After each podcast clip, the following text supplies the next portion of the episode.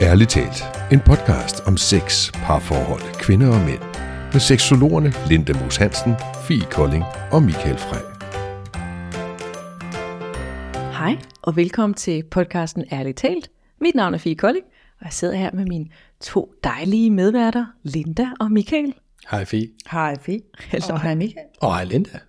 Ja. Og øh, vi har jo øh, skiftet lokation i dag. Ja. Mm-hmm. Vi er simpelthen øh, taget hjem til mig. Vi er taget hjem til Fie Koldings voksenhjem. ja. Ja. Øh, for jeg, har- jeg har flyttet, så, øh, så derfor så øh, skulle Michael og Linda jo selvfølgelig komme og se det, og så tænkte vi, så kunne vi lige slå arbejde og socialt sammen. Det var bare effektivitering, og det var fedt. Ja, ja, ja. ja. Så hvis I savner rådsklokkerne i baggrunden, så, så er det derfor. Så, må, derfor. så må I vente et par afsnit. på, Ja. på Frederiksberg. Jeg lige slå over på, øh, på DR. På, øh, og det, er ikke- det er ikke engang en time, der rødsklokken kom. Så skal I gå en episode tilbage. Så Ja, så er dem rødsklokken. der. Ja. Ja. Og, og nu handler det om, at de skal lytte godt efter. I skal lytte. Og lige nu er der meget stille. Der er meget stille. Det er sådan en ideel betingelse for at lytte. Eller Ja. hvad? Jo, det vil jeg sige. Man lytter vel dårligt i larm. Måske. Kom an på, hvordan man lytter. Mm. Fordi at det er jo faktisk det, vi skal snakke om. Mm-hmm. Vi skal snakke lidt omkring det her med at lytte. Fordi at vi, øh, vi lytter jo alle sammen. Mm. Øh, nogen mere end andre. Mm. Det er, når man siger, at man har to ører og en mund, så du skal lytte dobbelt så meget, som du taler. Ja, jeg havde lige lyst til at sige, at lytte er jo halvdelen af det at kommunikere. Ja. Jamen, der skal man jo ikke bare tale og formulere sig, der skal man jo i virkeligheden også lytte og forstå, hvad der bliver sagt. Men øh, jeg har også en fornemmelse af, at rigtig mange ikke, altså vi snakker tit om det her med, at man ikke føler sig set og hørt. Ja. Fordi der ikke er nogen, der lytter ordentligt til. Ja. Og det er faktisk fordi, at vi kan lytte på forskellige måder. Mm-hmm. Og øh, der er sådan en, øh, en gut, der hedder Anders, som øh, han har skrevet en bog, der hedder Den opmærksomme lytter. Og inspireret af ham, så øh, præsenterer han det, han kalder for otte lyttepositioner. Så det vil sige, at man kan simpelthen lytte fra otte forskellige positioner, forskellige steder, hvor, hvad er det, der er mit formål med at Siddende, lytte. stående, liggende. Nej.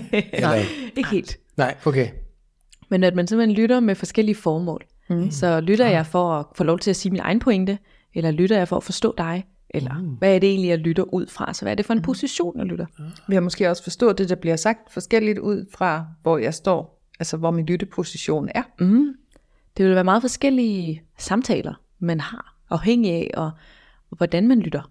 Og hvor nogen måske er mere monologpræget, og noget er mere dialogpræget. Mm. Ja. Øhm, og det, øh, jeg husker, at jeg selv læste bogen i hvert fald, så synes jeg, det var mange fine indsigter, som jeg tænkte, at øh, det skal I, kære lytter, der også have ja. Ja. fornøjelsen af. Ja, jeg synes også, det var meget interessant. Jeg blev klog på, øh, ja, hvor man kan stå som lytter.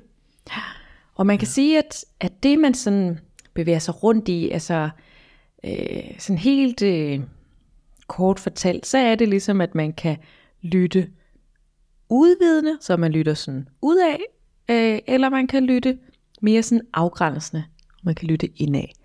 Så det er lidt sådan rammerne for, at hvordan man kan lytte. Og Okay, det kommer så udvidende eller afgrænsende? udvidende, afgrænsende, indad eller udad. Okay. Og man kan sige, at det er ikke fordi, der er nogle af de her sådan, lyttepositioner, der er decideret er dårlige eller positive, eller altså sådan, at, at man på den måde differentierer i dem, for de har alle sammen hver deres formål, og vi gør alle sammen alle de forskellige lyttepositioner. Vi kommer ligesom til det, Mm-hmm. mm. uanset hvad, for vi er mennesker. Øh, og nogle af dem kan jo have en vigtig funktion på et vigtigt tidspunkt, eller at det mm. kommer af en sorg eller en smerte, eller altså, der ligesom er en grund til det. Ja. Men jeg tænker, at øh, om vi ikke bare skal kaste os ud i det. Jo, for vi Jo. ved jo, at Fie har taget noter, så vi har vores lyttepositioner skrevet ned. Ja. Fordi at, øh, at det er jo vigtigt, når Det man er det. skal optage en podcast, hvor folk lytter. Ja. Lige at have styr de på jo. det. Ja, i- i det her medie. Så kan man jo, jeg kommer nok til at afsløre det, når vi kommer til den lytteposition, som de fleste af jer nok lytter ud fra, når I lytter til for eksempel vores podcast. Det var det, jeg tænkte lige kunne være spændende, men det er jo nok det, vi så, så til sidst kan prøve at definere, hvad for en af positionerne må lytterne lytter ud fra. Ja. Ja. Mm-hmm. Mm. Cool. Jeg er klar til at lytte. Kom med det. Godt. Men hvis vi tager den første lytteposition, det er det, man kalder for narcissistisk lytning. Mm. Og allerede der har den jo sådan en forholdsvis negativ klang. Ja. Det der med, at noget er narcissistisk, det, øh, det lyder bare ret nederen. Og det kan man sige, det er det egentlig også, hvis man, er, hvis man snakker med en, som lytter narcissistisk. ja. Og hvad er det så, en narcissist overhovedet er? Altså en, øh, jamen altså, narcissist det er jo ligesom, at man, øh, vi har jo faktisk optaget en helt podcast om det, så man mm. kan lige hoppe et par afsnit tilbage. Jeg blev sådan helt Præcis. klog ned i emnet. Og så det her, det er jo så en narcissistisk lytning. Ja. Ja. Så det er jo ikke, fordi man er narcissist, fordi man lytter på den her måde. Nej, Det nej. er ligesom noget, vi alle sammen kommer til. Men det går ud på, at jeg i bund og grund, så lytter jeg efter stikord til, at jeg selv kan få lov til at tale. Og gerne om mig selv. Ja. Det er sådan en, en, hvad man kalder det, en selvhenførende og afgrænsende lytning, hvor at jeg lytter til den anden for at bekræfte mig selv. Mm. Og det er lidt som om, at alt jeg hører, det handler om mig selv. Det tror jeg faktisk, jeg har prøvet det der. Måske der. øh, der var ikke... Nej, er det, er det ikke... Var det et, Ja, det var et give eksempel. Ja. Det tænker jeg også, hvis du sidder i en samtale, og du sådan sidder og lytter med det narcissistiske, så sidder du sådan og venter på, om hvornår bliver det så min tur til at tale og komme med min historie. Hvor det, det bliver ikke sådan, at, at jeg sådan får Fie til at uddybe det, hun selv sidder og siger, men jeg sidder sådan og graver ind i mig selv efter en historie, der sådan er lidt lige hende. Så når jeg så har fyret min historie af, så kan Fie sidde og have lyttet til mig narcissistisk, og så bagefter komme med hendes historie. Så kan vi sådan sidde begge to og have hver vores sådan... Ja, hvis begge er i narcissistisk i hvert Ja, fald. Fordi ja. så kan det godt blive lidt sådan, at man ikke helt føler sig set og hørt. Ja, altså, Altså, for den, der bliver lyttet til narcissistisk, vil nok ikke føle sig set og hørt. Nej, for det er lidt den der med, at hvis jeg lytter narcissistisk, så er det lidt sådan, men hvornår er der en ophold i den andens tale, så jeg kan få lov til at sige noget og fortælle mit eget. Mm. Og det er lidt sådan, hvis Michael fortæller, at uh, hans tog, det var forsinket i dag, og det var bare irriterende, fordi så missede han det her. Så er jeg sådan, ej, mit tog var også forsinket for 14 dage siden, og der missede jeg det her. Altså den der med sådan også lidt, tit en klang af, at man lige skal overgå lidt, eller mm. sådan, og det kan både være mig selv, men det kan også være sådan, når men min bror, han har prøvet. Altså den der sådan, man skal ligesom hele tiden, øh, hvad end du siger, du har oplevet, så har jeg oplevet noget tilsvarende. Ja. Og måske også lidt vildere. Mm. Sådan. Men jeg kan i hvert fald, alt hvad du siger, så er jeg sådan, gud, ej, det har jeg også prøvet. Det er som om du bare sådan, alt hvad du siger, det handler om mig. Ja. Altså jeg lytter efter de ting, hvor jeg selv har en, øh, en historie, der rimer på det, du siger. Men, Ja. og nu må du lige stoppe mig, Fie, hvis, vi kommer til, hvis det, jeg siger nu, det, er det noget, du kommer tilbage til. Mm. Ikke? Fordi jeg får to tanker.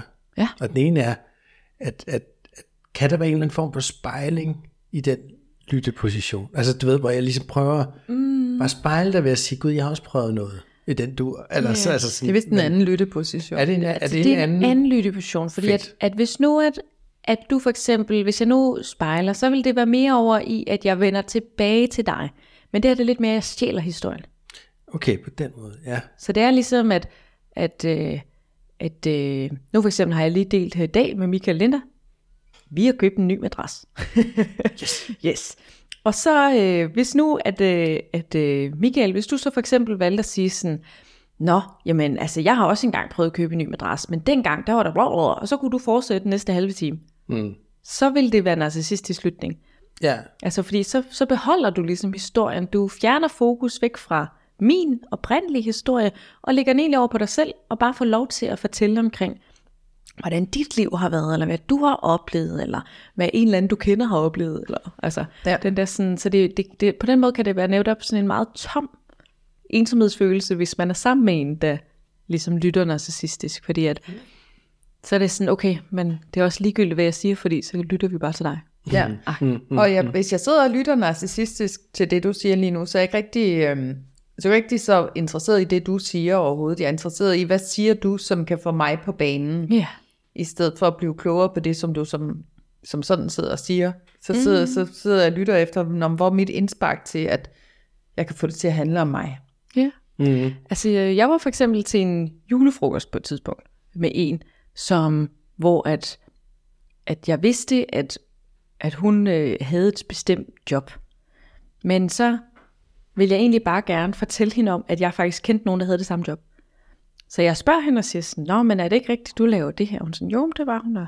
Og egentlig så venter jeg bare på, at hun tiger stille, så jeg kan få lov til at sige, men min kammerat, han har faktisk det samme job, og han synes det her, og bla. Altså den der sådan, hvor jeg egentlig ikke sådan er super interesseret i, hvad hun synes om sit job. Jeg vil bare gerne fortælle om, at jeg har en ven, der har det job. Ja. Altså den der sådan, hvor at, at, at det er lidt den der med interessen for det andet menneske blinder i det i narcissistisk slutning. Ja. Det er ligesom en af de elementer, der er i det, det er, at jeg er faktisk ikke sådan mega fokuseret på, hvad du egentlig synes.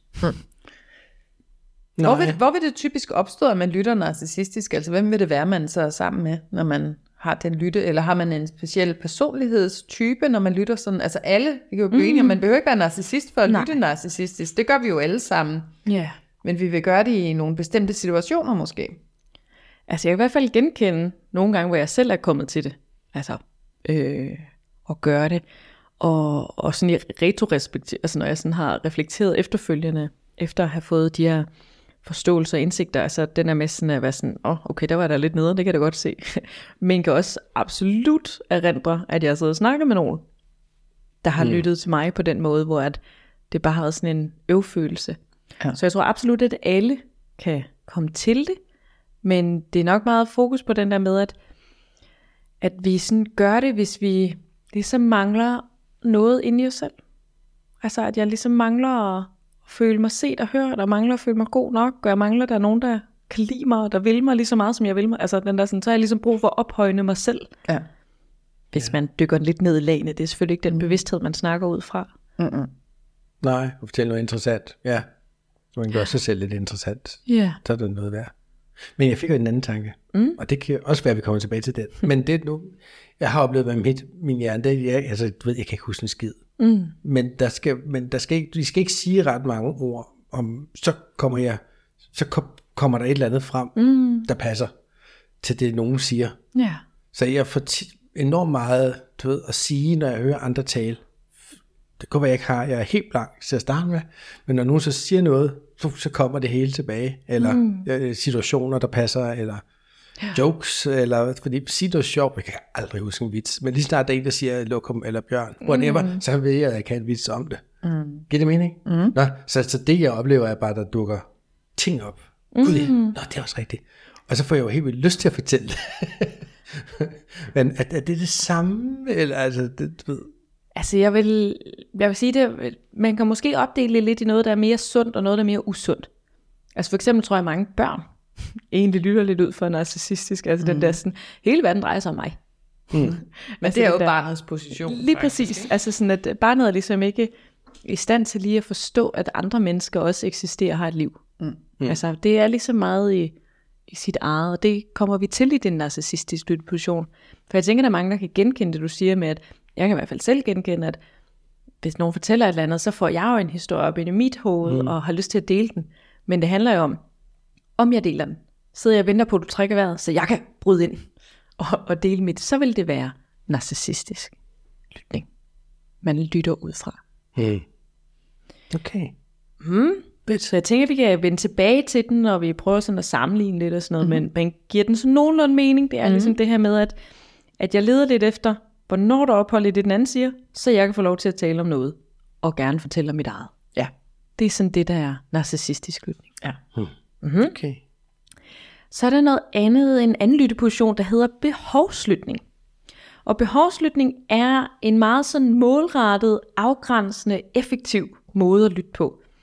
Det er ligesom, at jeg, min opmærksomhed, det peger hen mod et bestemt, øh, altså en bestemt opgave, en bestemt funktion, mit mål eller mit behov. Så det er med det her, jeg skal, formålet med at lytte ud fra en behovslytning, det er, at jeg skal have opfyldt det her behov. Det vil sige, at jeg hører ikke rigtig på forklaringer på hvorfor eller noget. Så et eksempel kunne være, at, øh, at jeg er ved at, at dø af sult, og så kommer jeg til den her fest her, og jeg skal bare have noget med. Og så går jeg hen, og så spørger jeg en eller anden sådan, øh, hvor er der noget mad?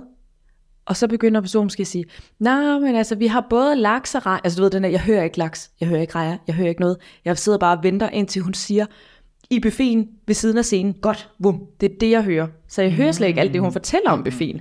Jeg, mit, altså, mit behovslytning er ligesom helt centreret ned til den her, jeg skal have mit svar på det, jeg skal have nu. ja. Så jeg står med et behov, og jeg skal have fundet løsningen. Jeg skal, have noget, jeg skal have afhjulpet mit behov. Ja.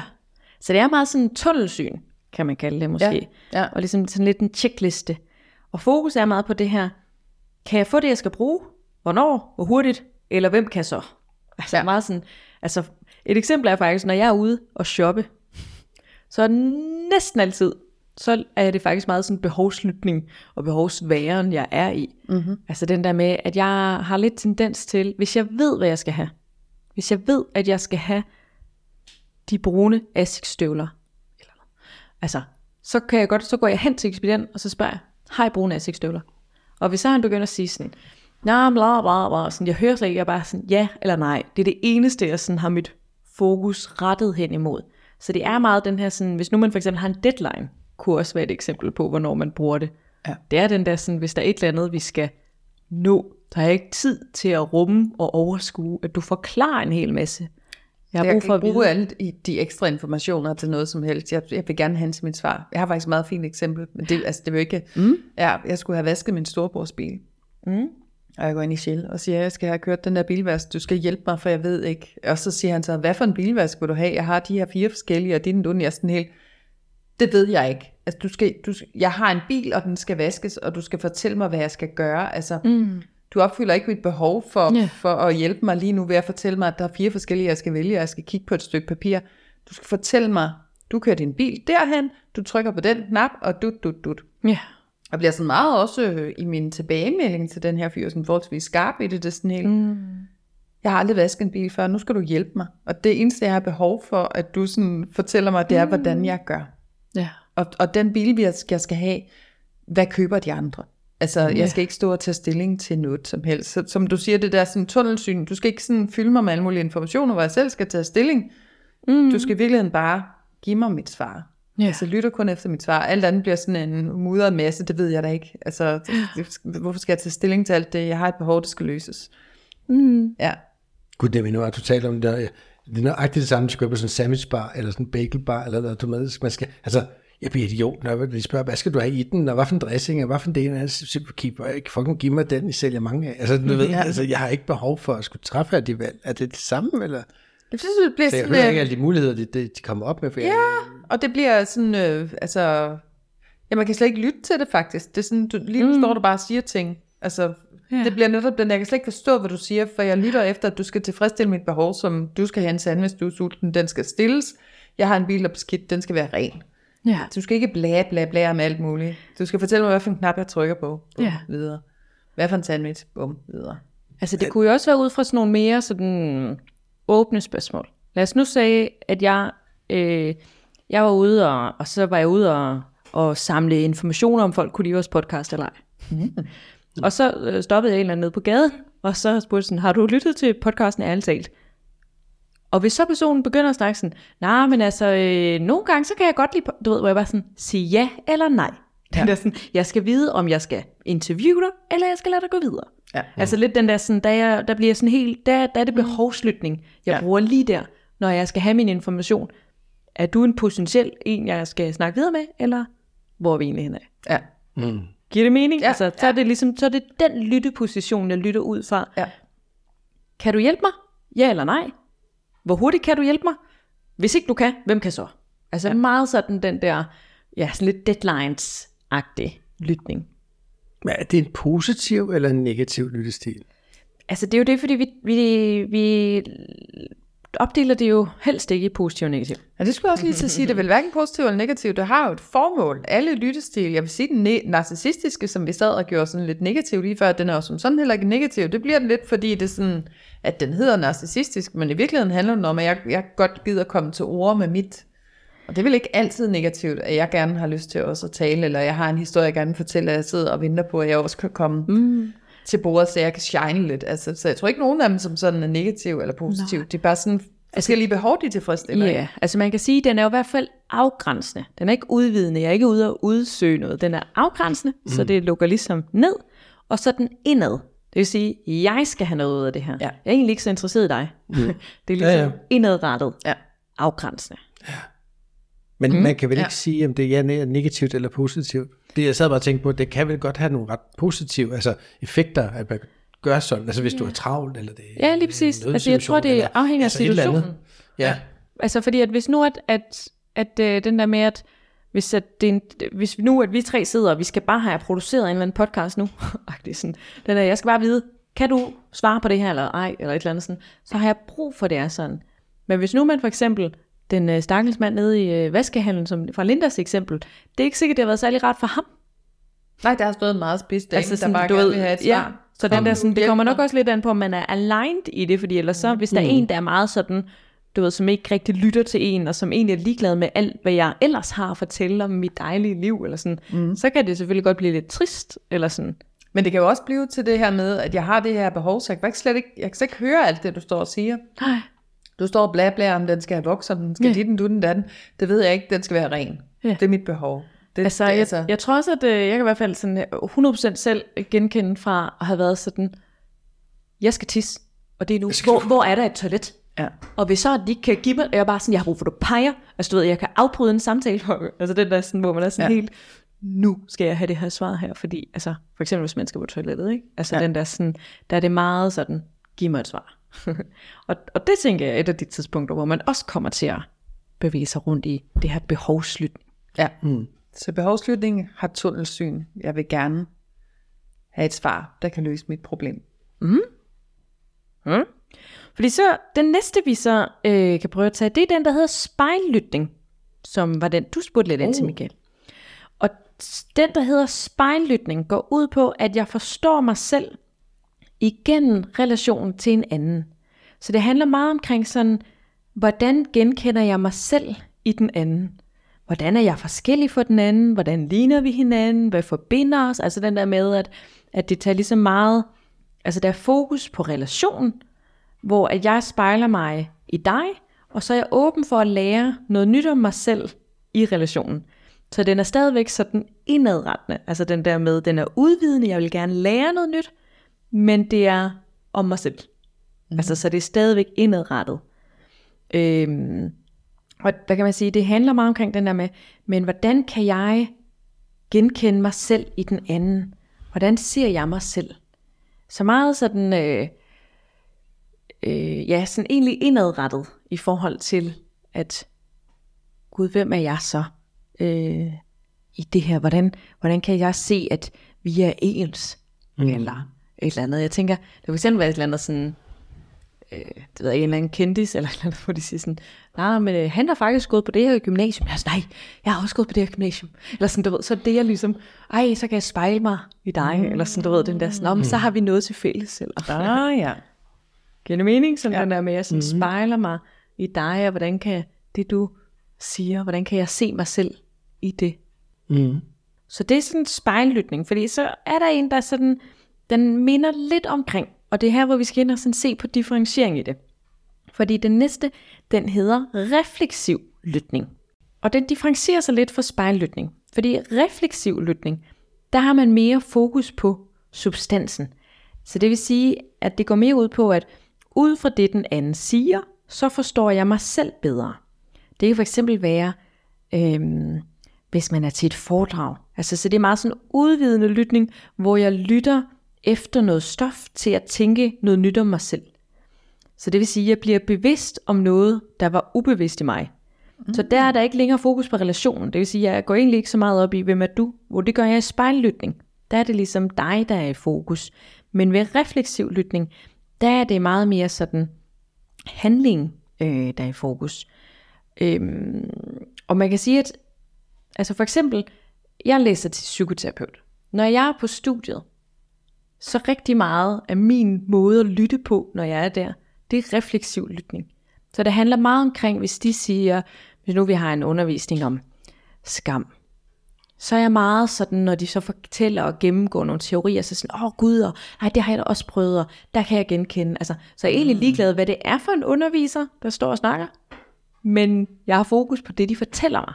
Og det er ligesom det, der fanger mig i det. Mm. Og hvordan det ligesom relaterer til din egen historie. Mm.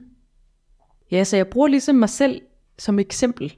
Mm-hmm. Altså, hvor at det, hvad skal man sige, hvor ved narcissistisk lytning, så fortæller jeg mine eksempler, og sådan mm. deler dem. Øh, hvor at ved refleksiv lytning, der reflekterer jeg Altså, der tager jeg det ligesom ind og tænker sådan, Nå, jeg har jo faktisk sådan her, og gud, det kan jeg også genkende, eller...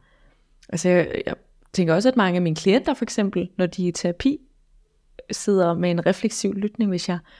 Øhm, for eksempel, øh, vi har snakket et par gange om tilknytningsmønstre i podcasten her. Det er også noget, jeg tit snakker med mine klienter om, og, og der kan jeg virkelig sådan se, hvordan folk, de sådan, jeg forklarer noget helt sådan grundlæggende meget sort-hvid kasseopdeling. Hvis man er ængstelig, så er man det her, og hvis man er afvisende, så er man sådan her. Og folk sidder jo sådan, gud, det kan jeg genkende. Eller, altså, der sidder man også i refleksiv lytning. Ja. Mm. Så jeg lige og lytter lidt. Gud, jeg sidder også lidt ja, refleksivt. Ja, ja. Den, den ramte Det lidt. er tænke, fordi I siger det. Ja. Mm. Og man kan sige, at, at øh, der hvor det den sådan går ind i forhold til det her med, at altså det kan egentlig komme, øhm, altså det kan jo være, hvis jeg er til et foredrag, eller hvis jeg lytter til et eller andet vigtigt. Det kan også være, hvis nu er det en, en eller anden snakker sådan direkte til os, for at få os til at reflektere over os selv. Så hvis nu, at- Linda, du for eksempel sagde til mig sådan, prøv at Fie, jeg har oplevet sådan og sådan sådan, eller det her, det, synes jeg er svært i vores relation, eller et eller andet. Altså, du ved, den der sådan, hvor hvis jeg lytter ud fra refleksiv lytning, så vil jeg ligesom tage det ind og reflektere over det, og så vil jeg sådan, nå gud, og nå, så det gør det ved dig, og hvis nu det var mig, så kan jeg da godt se, at det ville da også have været svært, eller et eller andet. Hvor at hvis jeg var rådet i narcissistisk lytning, så vil jeg gå i, så vil jeg gå i forsvar-angrebsfusion. Ja. Altså så den der, så når jeg er refleksiv, så, så jeg, forsvarer jeg ikke noget. Jeg reflekterer og kan ligesom sætte tingene op i perspektiver. Mm. Og, og ligesom have en snak, for eksempel, ud fra det synspunkt. ja. Så det behøver ikke være ud fra mit eget synspunkt, at jeg taler. Jeg kan sagtens snakke ud fra det, du siger, så kan jeg reflektere over, hvordan, om, hvordan påvirker det mig, og så kan vi snakke ud fra det. Ja. Ja. Er det derfor, der måske er så stor forskel på, hvordan et, et par for eksempel taler sammen, når de er alene, og måske hvordan der bliver talt, hvis de sidder i en terapisession hos en af os, eller de hører mm. på os sidde og sige noget. Altså, er de så mere refleksive i den situation, og tager det ind, fordi der sidder en, der fortæller dem noget, eller du ved, Hvorimod, hvis de sad alene sammen, så er der måske et andet mønster på spil, og, mm. i virkeligheden, så har de måske noget øh, narcissistisk lytning kørende, mm. eller noget, fordi de egentlig bare sidder og venter på at kunne afvise den, at det den anden siger. Ja. Altså, giver det mening? Ja, altså jeg tænker absolut, at altså, så nogle gange så har jeg brugt sådan lidt øh, metaforen om, at døren ind til klinikken, den er sådan lidt magisk. Mm-hmm. For når man træder ind ad den, så er meget mere rummelig, og man kan lytte til den anden, og mm. man hører det, der bliver sagt, og jeg konkluderer ikke, jeg afbryder ikke, og altså den der sådan, og blandt andet så havner folk i refleksiv lytning. Jeg tror ikke, min dør er magisk. Jeg tror, der er, der er mange magiske ting på spil dog. Men den der med, at når man netop sidder, for eksempel med en terapeut, og, og terapeuten fortæller, men øh, så kan det være sådan og sådan her, og hvis man gør det her, så er det sådan her, eller et eller andet, så er den er sådan, gud, og nå, det kan jeg da godt se, eller ja, hvis det var mig, så havde jeg nok, eller, altså meget den der, hvor man sådan tager det ind. Jeg tænker også, at ja, altså for eksempel et foredrag er måske et rigtig fint eksempel, altså hvis, mm. øh, øh, hvis nu for eksempel jeg holder mine orgasmekurser, så når jeg er ude og holde orgasmekursus, øh, som er sådan et foredrag, så er der også ret mange, der sidder i refleksiv lytning. Mm. Så når jeg forklarer for eksempel, når man, så kan man øh, i en helkropsorgasme gøre det på den her, den her måde, så vil det føles sådan og sådan. Der tror jeg også, der sidder rigtig mange af sådan, hmm, kan jeg genkende det, og har jeg prøvet det, og, mm. oh, altså, Ja. der tror jeg, at man sidder ret meget i sådan en refleksiv lytning. Ja. Mm. Mm-hmm. Og så fik jeg helt vildt lyst til at sige et eller andet om mig selv, ikke? men det var kun fordi, jeg også ville lyde sej. Ligesom du lidt Fie. narcissistisk? Ja, ja, det du gør jeg. Ja. ja. Mm. Mm. Så nu er vi halvvejs, eller? Så bemærk lige, hvordan jeg stoppede det, og ikke kan tage det. ja. Mm-hmm. Det var så Men du lyttede snert. stadigvæk. Og så bemærk lige, hvordan jeg fremhævede, at jeg gjorde det. Ja, Men, nå. Præcis. Ja. Godt. Men den næste her, den hedder empatisk lytning. Mm. Og der lytter man med indlevelse for at forstå, hvordan det er at være den person, man lytter til. Det er sådan den gode, rummelige vens position, hvor man stiller sig til rådighed for den anden. Og der er det mere det her, hvor det er udadrettet, så det er ligesom, det er ikke indadrettet på mig selv længere, nu er det udadrettet, jeg retter mit, øh, skal man sige, mit blik udad, Og så er det udvidende. Jeg har brug for, jeg vil gerne forstå noget mere. Jeg vil gerne lære noget nyt. Så jeg lytter for at forstå, hvordan det er at være den anden. Jeg lever mig ind i, hvordan er det at være dig. Hvilket betyder, at jeg, så vidt det er muligt, prøver at tilsidesætte mine egne tanker og mine følelser og behov, for at ligesom, hvad skal man sige, jo på nogen, altså jeg spejler mig i den anden, men ikke for at forstå mig selv, ligesom det var i spejllytning, hvor den var sådan indadrettet, men når jeg er i empatisk lytning, så spejler jeg for at leve mig ind i, hvordan er det at være dig. Mm. Øhm, så det vil sige, at, at det er sådan, øhm, jeg udvider mit billede, og jeg er meget sådan opmærksom på, at, at jeg er mig, og du er dig. Så det vil sige, at jeg konkluderer ikke noget. Altså man er meget forsigtig med at, for, at fortolke på noget. Og det vil for eksempel oftest være til en lytteposition, en terapeut lytter ud fra. Mm. Så det her meget med, at jeg skal sådan prøve at fornemme, men hvor er du hen? Hvordan er det at være dig? Og hvad er vigtigt for dig? Så for eksempel, jeg, jeg bruger det tit i, i terapi, hvor at, hvis nu for eksempel, at jeg kan se, at en person begynder at græde, så i stedet for, at jeg konkluderer, åh, oh, det er fordi, du bliver ked af det over, at jeg sagde det her, eller eller andet. Den konklusion skal jeg være meget forsigtig med at lave, altså når man er i empatisk slutning. Mm. Fordi i empatisk slutning, der er meget mere nysgerrig på dig. Og så i tale sætter jeg det og siger, jeg bemærker, at du bliver lidt berørt. Kan du prøve at sætte nogle ord på det? For jeg ved godt, at jeg har, jeg ved ikke, hvad det er, der sker over i dig. Mm. Og så kan det jo være, at personen siger, jeg kommer bare til at tænke på dengang, at jeg var lille, så skete der det her. Eller et eller andet, det, den der, det havde måske slet ikke noget med det, mm. som måske var det, jeg tænkte. Mm. Så det er den her sådan, hvor jeg er meget mere nysgerrig på det andet menneske. Men det er jo også, når du siger, det er der, hvor vi som terapeuter lytter ud fra, så det er jo også der, hvor vi slet ikke er en del af det selv, hvor jeg, hvor jeg ja. ligesom er et serviceorgan for, at du bliver klogere på dig selv, så derfor sidder jeg og lytter, og igen spejler tilbage det, du siger, og, og bliver ved med at være nysgerrig på, hvad er det, at du oplever, hvad er det, du siger. Mm.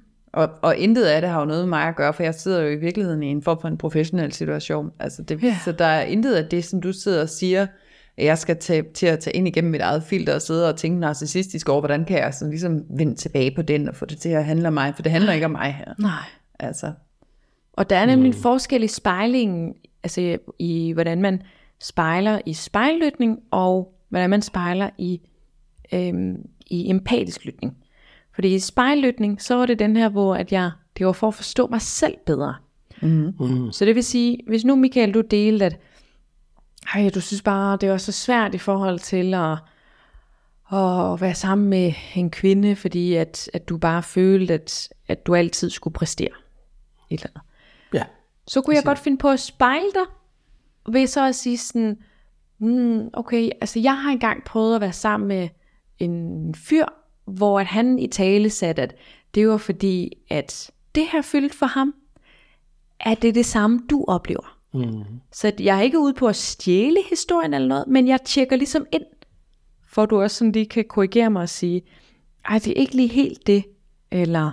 Øh, eller jeg, jeg prøver at forstå, altså, ja, det er meget mere det sådan, sådan så vil jeg også forstå det ud fra mit eget, om det har jeg også oplevet selv, eller Ja, så, jeg sådan, skal tage den ind og køre den igennem mit eget sådan, system. Når har jeg en oplevelse, der minder om det, sådan, så jeg kan forstå det. Ja, og så og hvis jeg lytter jeg. behøver jeg sådan, sådan, ikke at forstå det på den måde. Jeg skal sådan bare hele tiden ja. være nysgerrig på ja. din oplevelse. Så hvis jeg, jeg vælger det selv. Ja, så hvis jeg vælger at spejle, altså hvis jeg vælger at tale sætte en egen oplevelse, så er det for at tjekke, realitetstjek.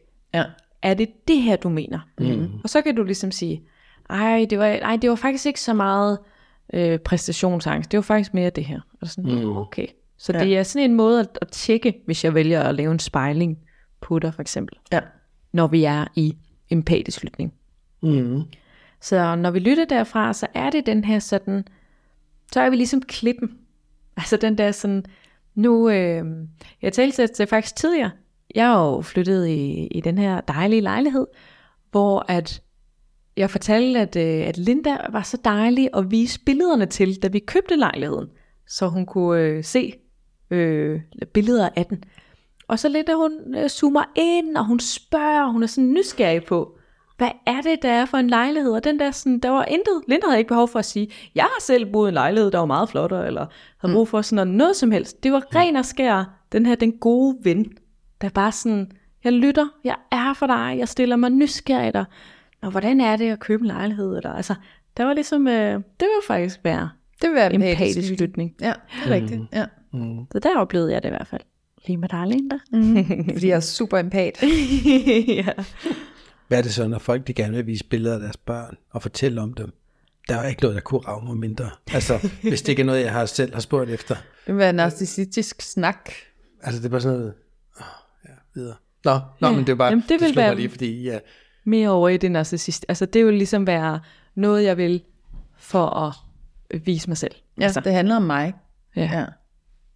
ja, Så hvis nu for eksempel, du havde sagt, at øh, ja, de er heldigvis flyttet hjemmefra, og så siger jeg sådan, nej, jeg synes, det er så hyggeligt. Prøv at se her, der er en masse billeder af mine børn, hvor de ikke er flyttet hjemmefra. ja. Så, så er det over i det narcissistiske. Ja. Jo, jo, jeg kan ikke mønstre den samme begejstring, som Linda gør for at zoome ind på detaljer, og så, så, og så kommer jeg bare til at tænke på folks børn, og tænke, det, ja, grim unge, hej hej. Ja. Nej, det siger jeg ikke. Men jeg tror også, der er nogen, som har nemmere ved empatisk lytning end andre. Og jeg tror, det er en rigtig stor gave, hvis man har nemt ved det.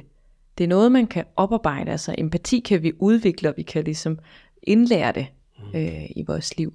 Men det er sådan, skal man sige, hvis man lytter meget empatisk, så er man sådan en, man har, alle har lyst til at snakke med. Fordi jeg føler mig virkelig set og hørt af dig. Hvor at hvis du altid stjæler min historie, eller hvis du egentlig ikke rigtig går op i, hvad jeg har at fortælle, eller du ikke lige kan huske, at jeg jo faktisk havde købt en lejlighed, eller altså den der sådan, så er det bare ikke, det føles igen lidt tomt. Så det der med at have en, der lytter empatisk, det er bare sådan, åh, oh, fuck, jeg føler mig set og hørt nu. Og det er jo så også det, du siger, det er derfor, det er terapeutens måde at lytte Ja. på, ikke? Ja.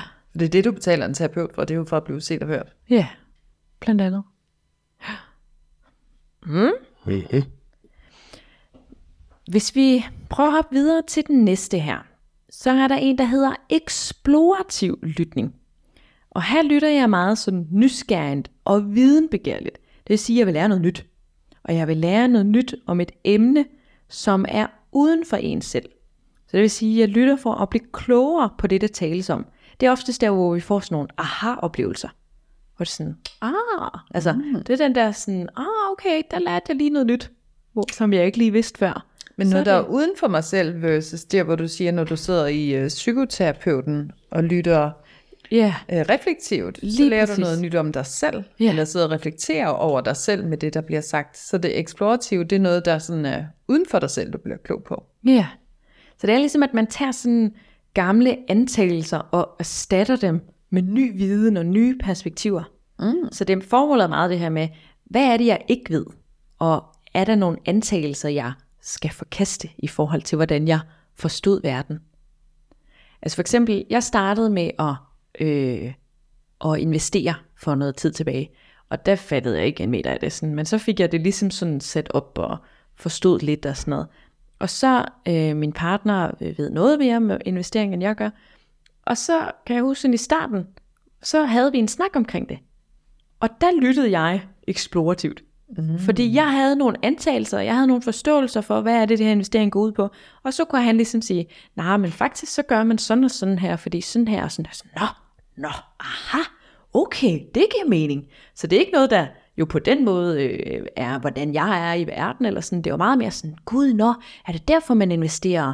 Nå, er det så mange penge, man kan have? Altså, er det den risiko? Og altså hele den der sådan. Ja.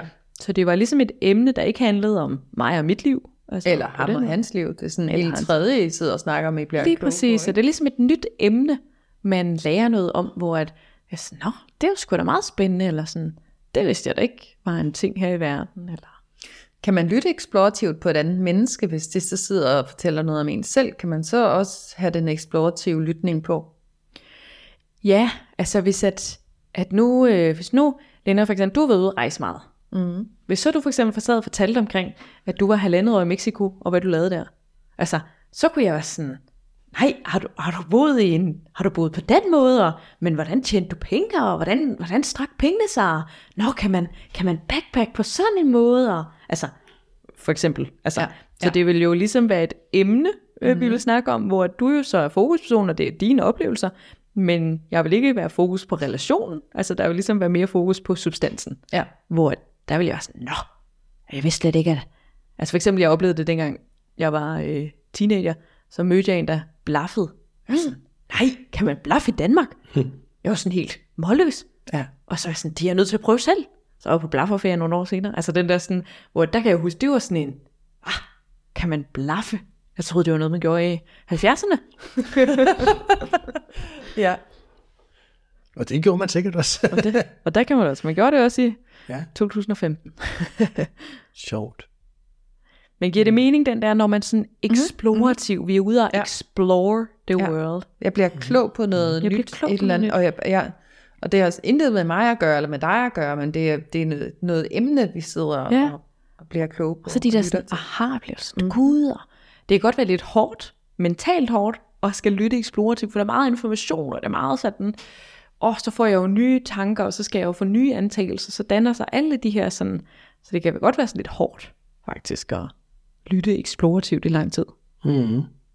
Fordi jeg har brug for alt den viden, jeg får. Jeg har lige brug for at putte den i nogle kasser inde i hjernen, og opdele det, og, og lave nogle antagelser øh, i forhold til det. Mm. Er, det, er det så, ved man det, er det så fordi, at vi i forvejen har noget i os, der synes, det er interessant? Eller er det der, hvor man lytter på noget, man faktisk ikke vidste var interessant, men gud, det er det da egentlig nok alligevel. Altså, Altså hvad? jeg tænker, det er begge dele. Altså fordi at, hvis vi tager det investeringseksempel. Altså nu, jeg havde jo så, en, jeg havde investeret en lille smule, så jeg havde ligesom sådan en, en lille snært og en forståelse for det. Men det kunne også have været, altså allerførste gang, der var nogen, der sagde sådan, Nå, men Fie, man behøver ikke at være rig for at investere, man kan godt bare være et almindeligt menneske. Så sådan, Nå. Og så siger de, ja, man kan tjene penge på det. Jeg sådan, Nå, kan man tjene penge? Så er det fordi, at det, der interesserer mig, det er sådan, okay, kan man tjene nemme penge? For Eksempel. altså sådan, Ja. ja. så, så det er ikke sikkert, det var investering i sig selv, der var, men, men der var noget, der optog mig. Altså, Ja. For ellers, så har, ellers så har jeg ikke lyst til at lytte eksplorativt. Nej, det er det. det. Ja. Ja. Men så var det så for eksempel, at gud, kan man, kan man tjene penge der bare ved at have penge stående? Ja. Nu er, nu er jeg super empaten mig jo, så jeg kan være rigtig god til sådan nogle øh, fest-events og komme til at sidde ved siden af en eller anden, der ved et eller andet med et eller andet emne, som jeg ikke ved en øh, dytte om, og som jeg måske ikke engang overhovedet er interesseret i, men hvor jeg alligevel kan skrue den der lytning på. Mm. Og det ved jeg ikke, om det så er en eksplorativ lytning, hvor jeg tænker, gud, det her menneske ved helt vildt meget om, så kunne det være aktier, som du Ja. sidder og snakker om, eller blomster, eller sådan mm. et eller andet, og så, så kan jeg putte den der lytter på, hvor jeg er sådan, nå, Jamen for ikke at sidde og kede mig i det her, så vælger jeg at lære noget nyt om Ja. et eller andet, og sidde og spørge interesseret ind i, at få den her person til at tale og tale og tale om det her emne, om, om jeg så der vil lytte empatisk eller eksportivt. Ja, altså jeg tænker, at det er, altså jeg tænker, at- at vi ikke er begrænset til at lytte ud fra én position. Mm.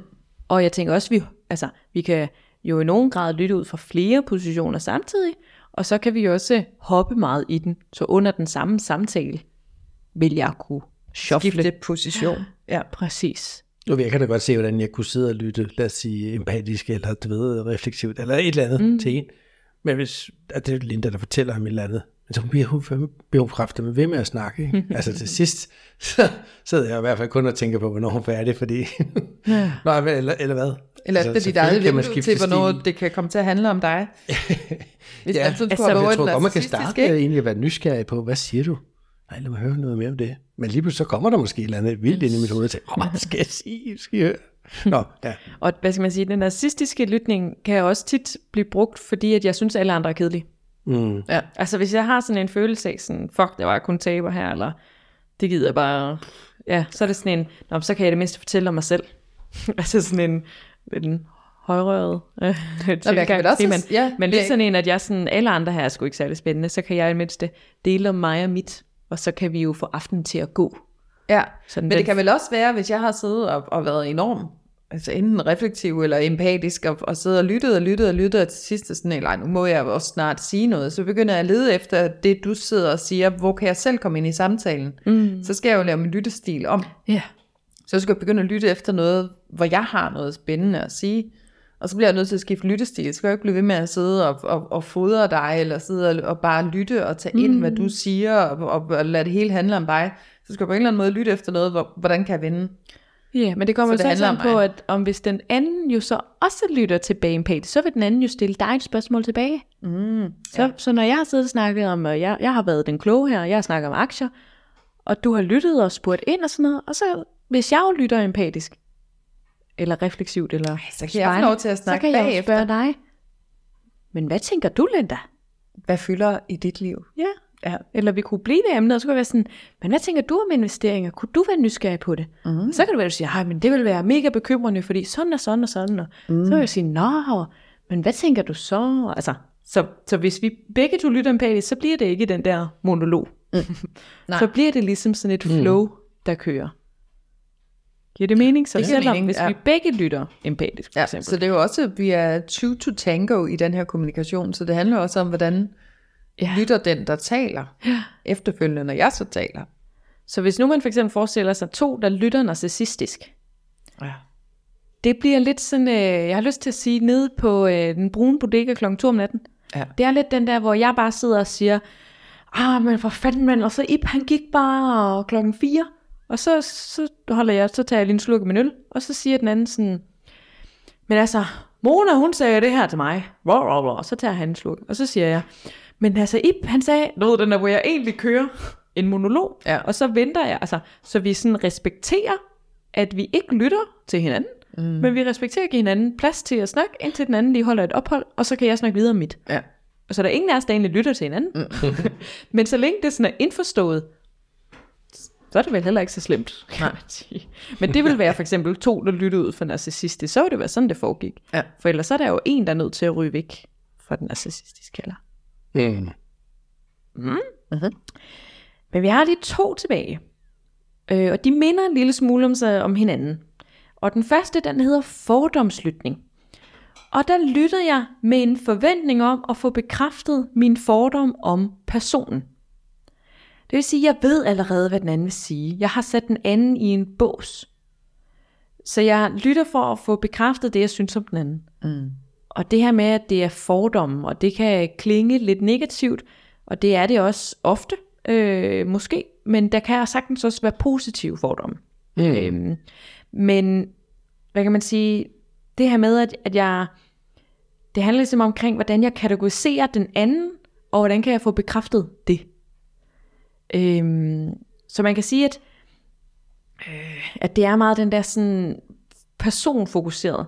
Så hvis nu, at øh, jeg så en eller anden bimbo med kæmpe silibabs og alt for store vipper og alt for afbladet hår i alt for høje støvler i en alt for kort neddel.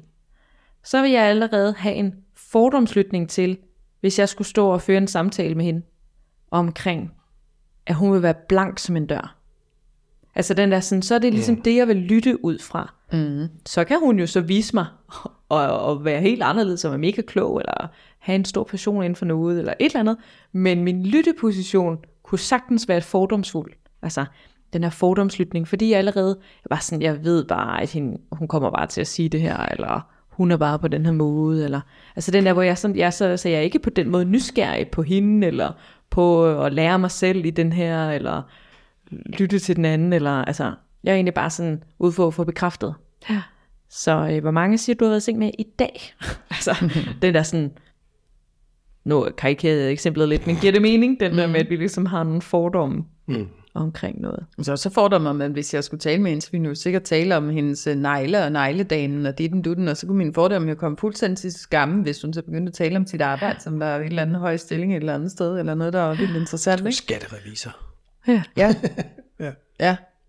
Altså, så det er sådan den, den lidt mere, skal vi kalde det negative fordomslytning. Det kan også være positiv. Altså, hvor man egentlig kan se sig sådan lidt blind. Så hvis nu jeg ser mega meget op til en eller anden person, altså, øh, det kunne være en skuespiller, eller det kunne være en, en sportsudøver, eller en politiker, eller et eller andet, altså, hvor jeg sådan ser op til personen, så vil alt, hvad jeg hører, det siger, vil bare være sådan, ej, det er bare mega sejt, eller sådan, hvor det er ikke slet ikke sikkert, det er det. Mm. Men jeg har ligesom bare allerede sat mig for, at du er sej. Eller sådan, giver det mening? Mm. Så den der sådan, så det, det fordomslytning handler meget omkring personen. Så den der med sådan, jeg ved bare allerede, hvad du vil sige, så det er det, jeg lytter ud fra. Jeg lytter ud fra, at jeg bare ved, at du vil sige, at du er træt, eller Mm. at du kan alligevel ikke snakke om andre end din mor, eller ja, nu skal vi igen sidde og bruge en aften på at snakke om din kæreste. Fedt. Eller sådan, du ved, sådan, Og så er det ligesom det, jeg lytter ud fra. Ja, du kan slet ikke høre noget andet. Faktisk alt andet, hvad der bliver sagt, hører du nærmest slet ikke. Ja. Og alt hvad du så siger, så tænker jeg sådan, "Nå, nu kommer hun til at snakke om det der. Ja. Fordi den der jo så minder lidt om den her, det er det, der hedder antagelseslytning. Så fordomme og antagelser, så de ligger jo lidt op ad hinanden. ja det er meget det samme, ikke? Ja, hvor fordomslytning, der er der fokus på de fordomme, jeg har om personen. Hvor at i antagelseslytning, der er der fokus på substansen, altså det, som den anden siger. Så det handler omkring, hvordan bekræfter det, den anden siger, mine antagelser. Øhm, så jeg lytter altså for at få bekræftet min antagelse. Så det vil sige, at hvis nu at jeg, øhm, så det er egentlig underordnet øh, på den måde, hvem personen er. Altså det er ikke længere det, der er, er vigtigt i det her. Jeg har ligesom brug for at, at få bekræftet, at det her det er rigtigt. Så den kan godt på den måde minde en lille smule om behovslytning, hvor det også er lidt mere tunnelsynet. Altså der er der fokus på, at ja, nej, agtigt. Hvor det her i antagelseslytning, der er det det her med, at jamen, kan det bekræfte min antagelse? Så for eksempel tidligere dag, der havde vi en snak om airfryer. Ja, kan I huske det? Og de er gode. Nå, Vi antager, at Michael vil synes, sådan en er smart. Så ja. Ja. hvis nu, at jeg for eksempel sagde, jeg sagde for eksempel, at jeg havde læst et sted, at det, fordi Michael han læser højt, eller så siger han, øh, jo, men den bruger jo mindre fedt. Så siger jeg, jo, men i forhold til hvad? Jeg har læst, at det er mindre fedt i forhold til en øh, frityresteger, mm. og ikke i forhold til en ovn. Og hvis Mi- Michael han sidder i antagelseslytning, så er han lige, altså du ved, han er, han er egentlig sådan lidt ligeglad med det der, fordi han sidder i den her, men airfryen den er god. Mm. Altså den der sådan, så er det det hans fokus er, hvor det sådan, jeg siger, jo jo, men de leger måske, de manipulerer måske lidt med deres markedsføring og sådan, agtigt, ikke? Og Michael, han er sådan, nej, nej, prøv at man kan også putte en- kylling i den. det, altså den der sådan, han lytter egentlig slet ikke på, at, at det påbud, jeg egentlig, eller sådan en indskydelse, jeg kommer med, fordi at Michael, han er i sin antagelse om, at vi skal ligesom komme frem til, at det her, det er det rigtige. Giver det mening? Og han skal have bekræftet sin antagelse. Den er god. Ja. ja, nå, men den er god. Altså, sådan, men, men, men, jeg sagde, men du havde faktisk ret i det med frityren ved, ved at hæve Ja. ligge i dig. Ja. 80-90% mindre fedtstof, man skal bruge. Det giver da også mening, når ikke du sænker din kylling ned i flydende fedt. Men det er fordi, den der hurtige cirkulære varme luft, den, den giver det virkelig sprød. Nå, lige meget. Ja. Men godt eksempel. Ja. Lille eksempel fra Lille eksempel. dagen i dag. Ja, det var et, et, et, øh, et ægte eksempel fra dagens samtale. Ja. Så man kan sige, at, at der er ligesom de her otte lyttepositioner, hvor nogle af dem, de retter sig ud af, hvor jeg lærer noget nyt, og hvor jeg vil forstå noget nyt. Nogle af dem, der retter sig mere ind af, hvor jeg vil forstå mig selv bedre. Så der, hvad kan man sige, vi bruger dem ligesom alle sammen, og vi kan også sagtens bruge dem i løbet af en enkelt dialog. Altså kan jeg lytte, hoppe rundt i den og lytte forskelligt, og nogle situationer, som sagt, vil det give mere mening at lytte ud fra noget i forhold til noget andet. Kan man bruge det bevidst og sige, jeg kan godt mærke, at jeg sidder her og ikke rigtig lytter ordentligt til dig, for jeg sidder og, og får det hele til at handle om mig. Hvis jeg så kender det her teori, at der er forskellige lyttepositioner, og siger, uh Linda, prøv du lige at hoppe over i noget empatisk lytning, i stedet for det er det, jeg tror, Fie har behov for, i stedet for at du sidder og vender det hele inde og får det til at, at handle om dig, eller sidder og spejler, og altså sådan, mm. oh, hvordan reflekterer det ind i mit liv? Ja, altså det er der jo absolut. Og man kan sige, til hver af dem her, der vil jo være en, en masse ting, man kunne arbejde ned i, i forhold til, hvad skal der så til, og hvordan skal man lytte, og øh, hvad skal man så gøre, og hvad skal man ikke gøre, og det kan være sådan noget med kropssprog, og det kan være toneleje, og det kan være, hvad skal man sige, øh, altså hvor ligger jeg trykket hen, og altså, jeg tænker, der er mange ting, der kan spille ind i det, men den der med sådan, jeg synes i hvert fald personligt, at det har været meget givet det der med at lige opdage, hvordan lytter jeg egentlig? Ja. til folk, mm. og finde ud af, måske er jeg ikke lige så sej, som jeg vil ønske, jeg altid var, eller som jeg måske så mig selv. Sådan, Nå, men jeg er jo terapeut og sådan noget, jo jo, men du er også en veninde nogle gange, du er også en kæreste nogle gange, du er også en datter nogle gange. Og den lytteposition, hvad kan man sige, kan jeg jo også arbejde med. Jeg har jo arbejdet meget med den professionelt, og virkelig sådan gjort en dyd ud af, hvordan stiller jeg de rigtige spørgsmål til mine klienter, og hvordan skal jeg få dem til at forstå det her. Og der har jeg jo brug for at forstå dig. Altså, så der har jeg arbejdet meget med den. Så den der med at også lige tage det med over i hverdagslivet, og, og egentlig bare fordi jeg jo gerne vil være et mega nice menneske, som folk synes var nice. Egentlig. Mm-hmm.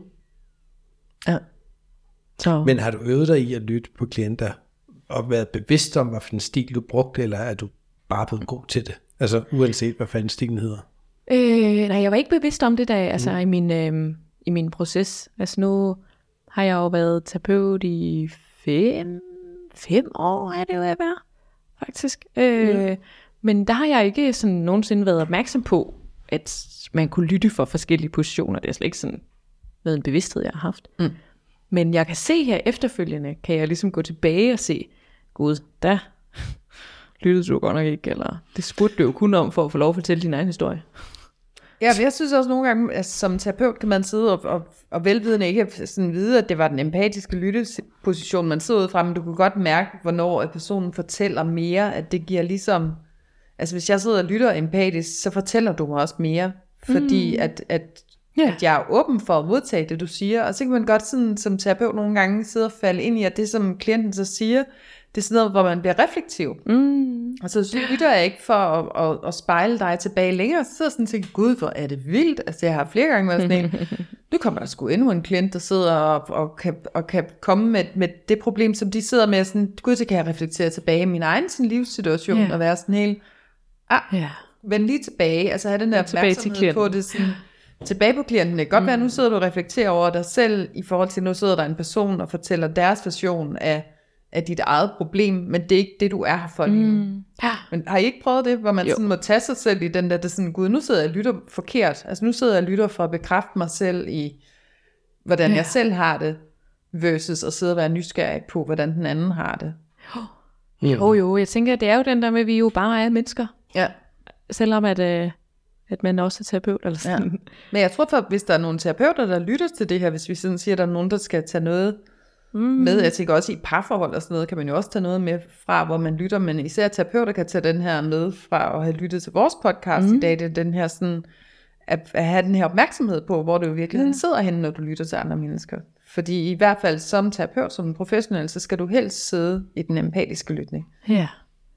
Hvor jeg tænker, altså jeg synes, øh, jeg er blevet, altså som sagt er jeg blevet meget opmærksom på det her øh, den sidste stykke tid, hvor at, for eksempel, så var jeg sammen med nogle veninder her i øh, weekenden, og så spurgte jeg den, hvad, hvad var den bedste julegave, I fik? Mm. Og så hende den ene, hun sagde, hmm, nå, men det var nok den her, og hende den anden sagde sådan, og jeg tror, det var det her. Så spurgte de, hvad med dig? Så sådan, gud, det har jeg slet ikke tænkt over.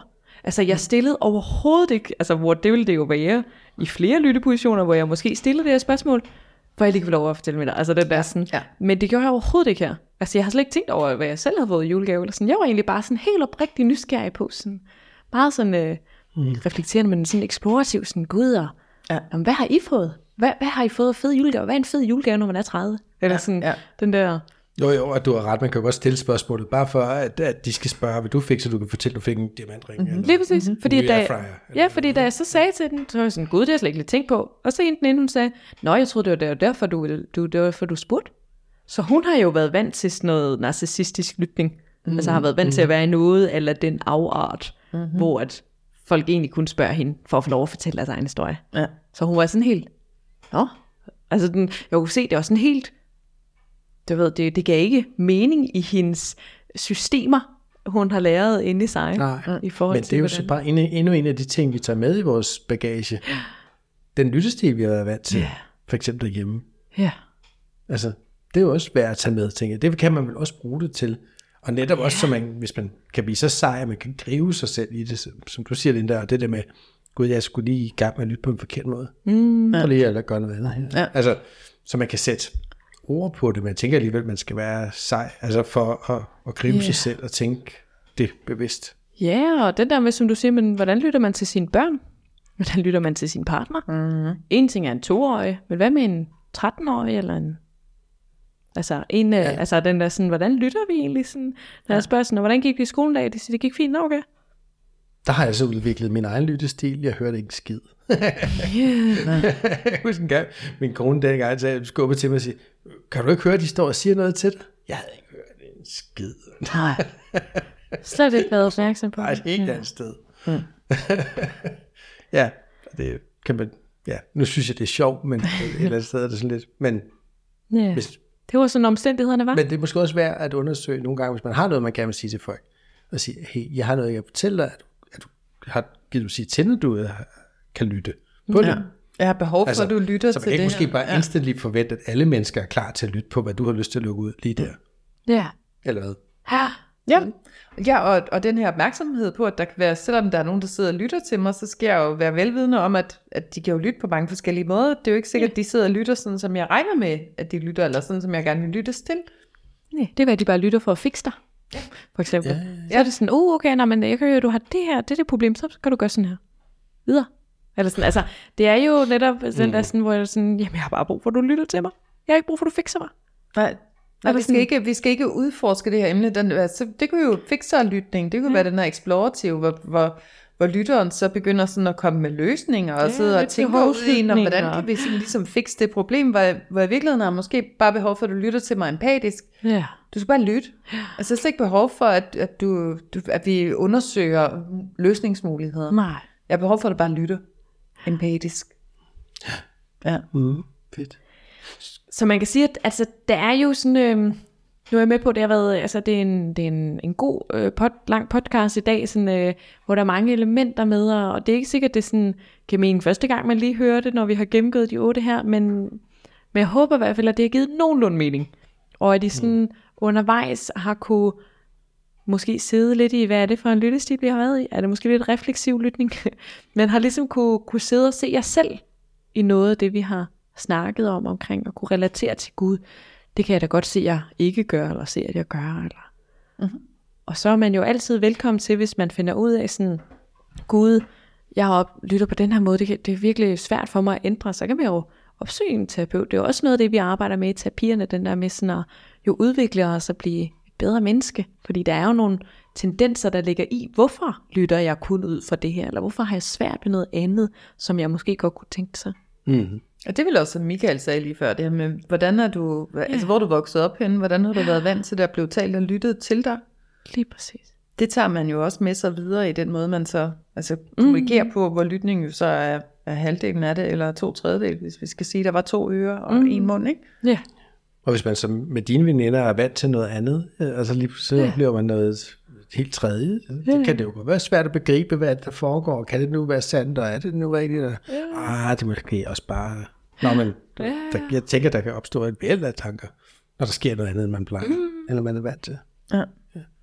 Men refleksiv lytning var I jo også mit bud på det med, med podcast, men det kunne ja. vel også være nogle gange eksplorativt. Eksplorativt, det kan også være Afhængig af emnet også, behovslytning. måske. Hvis man har fundet en, der hedder De otte lyttesile, den skal jeg bare høre, hvad er den 8.